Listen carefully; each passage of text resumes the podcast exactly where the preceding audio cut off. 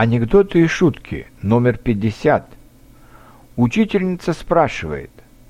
«Вовочка, а кем ты хочешь стать, когда вырастешь?» Вовочка гордо отвечает. «Я хочу искать сокровища на дне моря, сидеть за штурвалом самолета, дружить с тиграми, рыбачить в Сибири, принимать гостей на даче в Сочи и летать вместе с журавлиной стаей». «Что же это за профессия такая?» — удивляется учительница. «Как она называется?» «Президент России, как Путин», — отвечает Вова.